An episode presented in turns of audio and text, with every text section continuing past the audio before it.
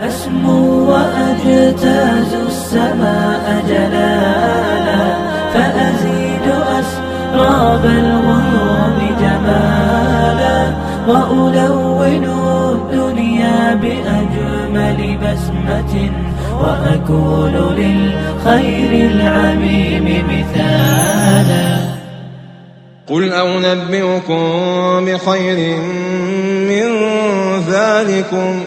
للذين اتقوا عند ربهم جنات تجري من تحتها الأنهار خالدين فيها وأزواج مطهرة ورضوان من الله والله بصير بالعباد تسلية للمصابين في دنياهم وتقوية لنفوس الزاهدين في متاعها لأن نعم الآخرة خير من نعم الدنيا فكل نعم الدنيا مشوبة بالمضرة وأما نعم الآخرة فخالية من المضار بالكلية ونعم الدنيا منقطعة ونعم الآخرة باقية.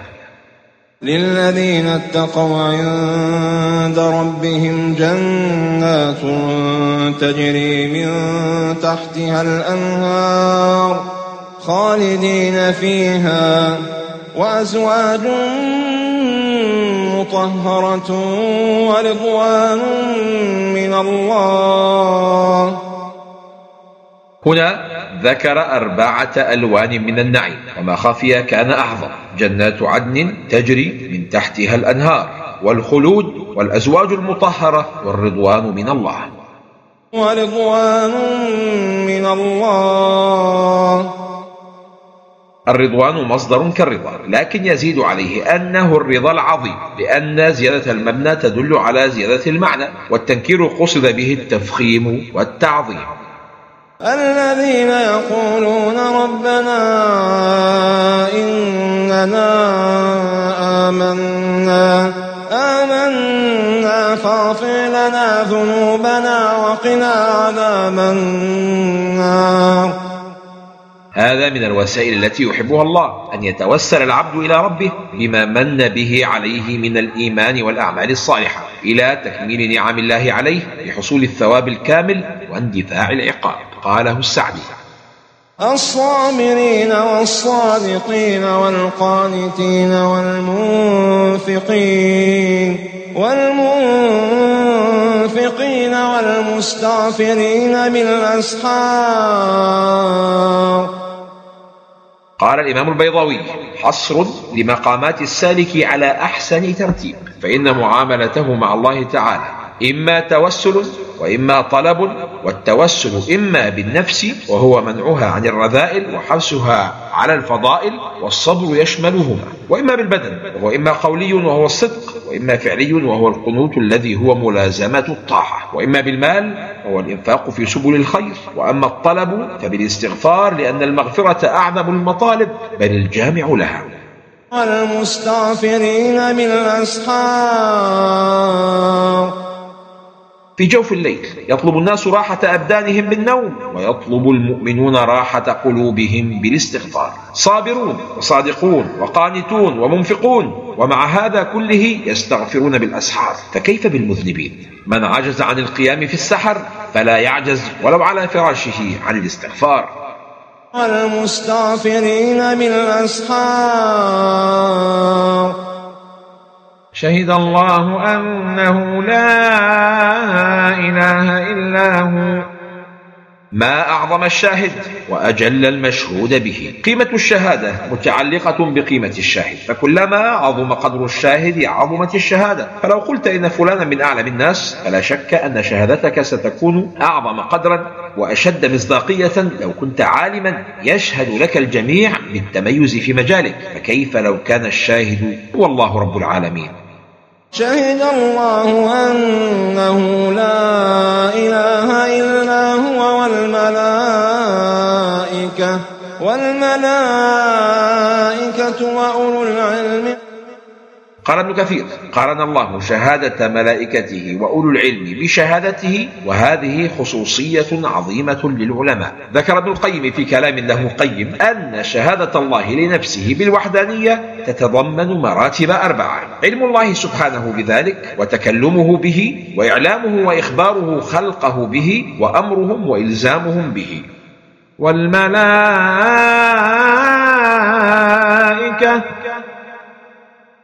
الشاهد الثاني هم الملائكة الذين شهدوا موقف شهادة الله لنفسه فهم أصحاب شهود ومعاينة فعلمهم بالتوحيد ليس حاصلا من النظر في الأدلة كسائر البشر وإنما علمهم به حاصل من التجلي الإلهي وهو أقوى العلوم وأصدقها. فلذا قدمهم الله في الذكر على أولي العلم. وأولو العلم. شهادة أولو العلم شهادة قائمة على الدلائل لا على المشاهدة فهي رؤية بصائر لا أبصار كما رأت الملائكة وعلى رأس أولي العلم الأنبياء. متى تصل إلى مرتبة أولي العلم؟ قال السعدي والشهادة لا تكون إلا عن علم ويقين بمنزلة المشاهدة للبصر. ففيه دليل على أن من لم يصل في علم التوحيد إلى هذه الحالة فليس من أولي العلم. إن الدين عند الله الإسلام. قال النبي صلى الله عليه وسلم من سمع بي من أمتي يهوديا أو نصرانيا ثم لم يؤمن دخل النار.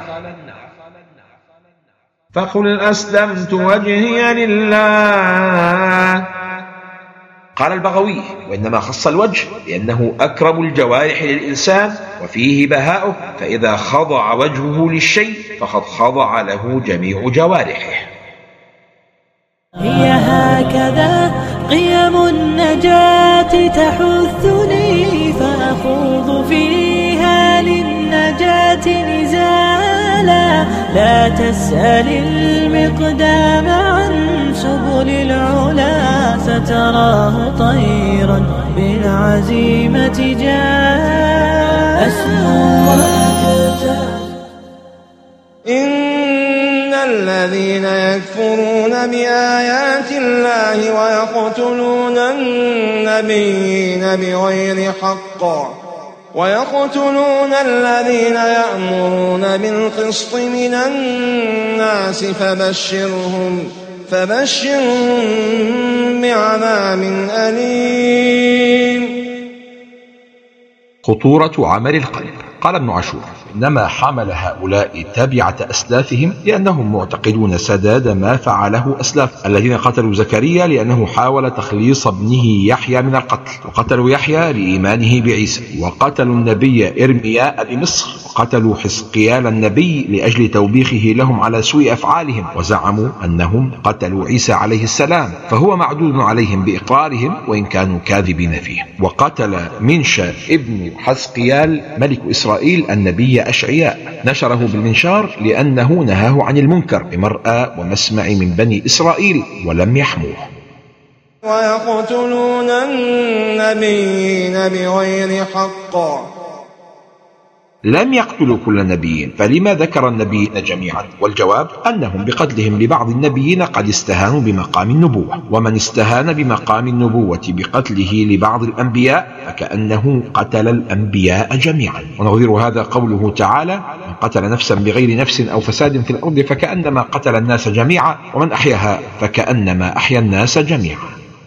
ويقتلون الذين يأمرون بالقسط من الناس فبشرهم فبشرهم بعذاب أليم.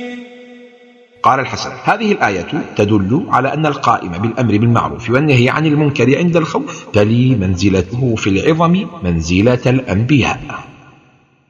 ويقتلون الذين يأمرون بالقسط من الناس. الأمر بالمعروف والنهي عن المنكر واجب كل العصور. أولئك الذين حبطت أعمالهم في الدنيا والآخرة. حبطت أعمالهم في الدنيا والآخرة وما لهم من ناصرين. ذكرهم الله بجرائم ثلاث الكفر وقتل الأنبياء وقتل الذين يأمرون بالقسط من الناس وتوعدهم عليها بعقوبات ثلاث العذاب الأليم وحبوط أعمالهم في الدنيا والآخرة وانتفاء من ينصرهم أو يدافع عنهم. ألم تر إلى الذين أوتوا نصيبا من الكتاب يدعون إلى كتاب الله ليحكم بينهم ثم يتولى فريق منهم وهم معرضون. روى البخاري أن اليهود جاءوا إلى النبي صلى الله عليه وسلم برجل منهم وامرأة قد زنيا. فقال لهم كيف تفعلون بمن زنى منكم؟ فقالوا نفحمهما أي نجعل على وجوههما الفحم تنكيلا بهما. فقال ألا تجدون في التوراة الرجم؟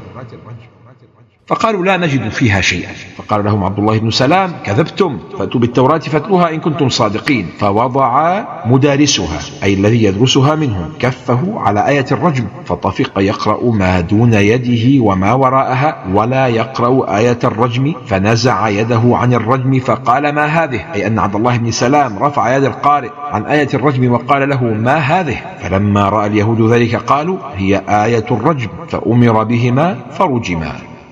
ألم تر إلى الذين أوتوا نصيبا من الكتاب يدعون إلى كتاب الله ليحكم بينهم ثم يتولى فريق منهم وهم معرضون. كل من دعي إلى كتاب الله وإلى شرع الله وجب عليه الإجابة وإلا كان فيه خصلة من خصال اليهود. ذلك بأنهم قالوا لن تمسنا النار إلا أياما معدودات. العذاب المؤقت حجة كثير من العصاة للتهرب من تكاليف الاستقامة. قال أبو عمران الجوني وهبك تنجو بعد كم تنجو؟ فكيف إذا جمعناهم ليوم لا ريب فيه؟ لأن كثيرا من الناس لا يؤمنون به قولا أو عملا. وتنزع الملك ممن تشاء. لا يتخلى أرباب الملك عن ملكهم طواعية. بيدك الخير. تقديم يفيد الحصر. عنوان شكاواك لا بد أن يتغير بعد هذا الإعلان. لو كان بالحيل الغنى لوجدتني بأجل أسباب السماء تعلقي لكن من رزق الحجى حرم الغنى ضدان مفترقان أي تفرق ومن الدليل على القضاء وكونه بؤس اللبيب وطيب عيش الأحمق. تولج الليل في النهار وتولج النهار في الليل وتخرج الحي من الميت وتخرج الميت من الحي وترزق من تشاء بغير حساب. ذكر المفسرون فيها وجوها. أحدها يخرج المؤمن من الكافر والكافر من المؤمن والثاني يخرج الحيوان وهو حي من النطفة وهي ميتة والدجاجة وهي حية من البيضة أو العكس والثالث يخرج السنبلة من الحبة وبالعكس والنخلة من النواة وبالعكس. ويحذركم الله نفسه. قال الحسن البصري من رأفته بهم أن حذرهم نفسه.